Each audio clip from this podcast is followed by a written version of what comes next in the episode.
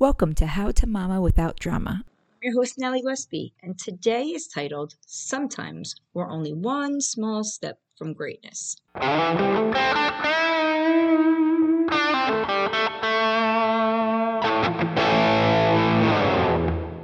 Play Doh. Oh, how I love playing with it.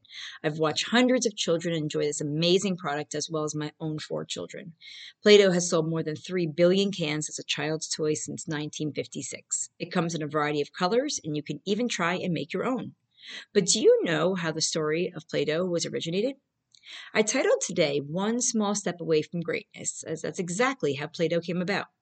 There was a lucrative company called Kutol that was about to go under in the late 1920s. Their primary product was a soft, pliable compound used for wiping soot from wallpaper. As products changed and improved, there was no longer a need for this once popular product. Kutol went from the largest soap manufacturer to almost going bankrupt. One of the company's leaders, Joseph McVicker, was trying desperately to turn around the company's misfortune when his sister in law, Kay Zufall, came across an article that wallpaper clay can be used for modeling projects. Kate was running her own preschool at the time, and knowing the trouble her brother in law's company was in, she went out and purchased a bundle of Kutol's wallpaper non toxic material. She was trying to save money on supplies, and she took this non toxic material to the classroom, and it was an instant hit. The children played with it for hours on end and made shapes and animals and a variety of other objects. She instantly called Joe and shared what had happened in the classroom and told him to make the wallpaper material obsolete and turn this idea into a tool.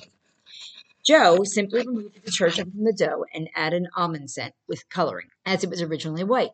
Joe named the new toy Kutol Rainbow Modeling Compound.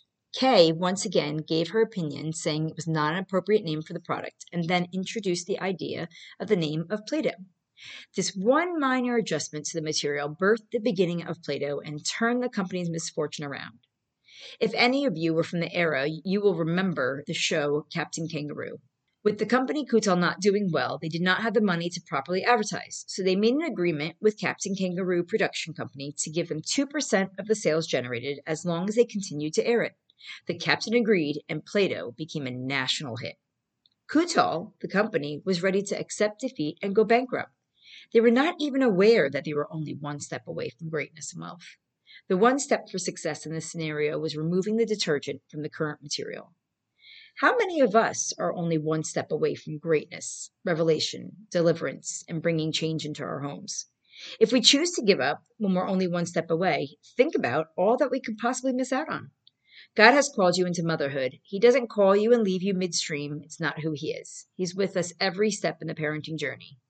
Look through the Bible and you'll find examples of breakthrough, one after another, in lives like Ruth, Naomi, Esther, and Joshua.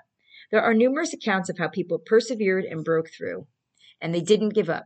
God has called us to not give up. You need to begin by gaining first an understanding of how God has gifted you as an individual and as a mom, and continue to follow his calling on your life no matter how difficult it becomes. Just keep taking the next step in faith, and God will honor these steps with a breakthrough.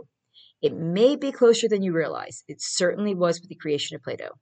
The next time your child is playing with Play Doh, let it be a reminder to you that you're only one step away and keep your eyes fixed on where God is leading you. Proverbs 4:25 to 26 says, "Let your eyes look straight ahead, fix your gaze directly, and give careful thought to your paths for your feet, and be steadfast in all of your ways." The wise person refuses to be distracted from their goal.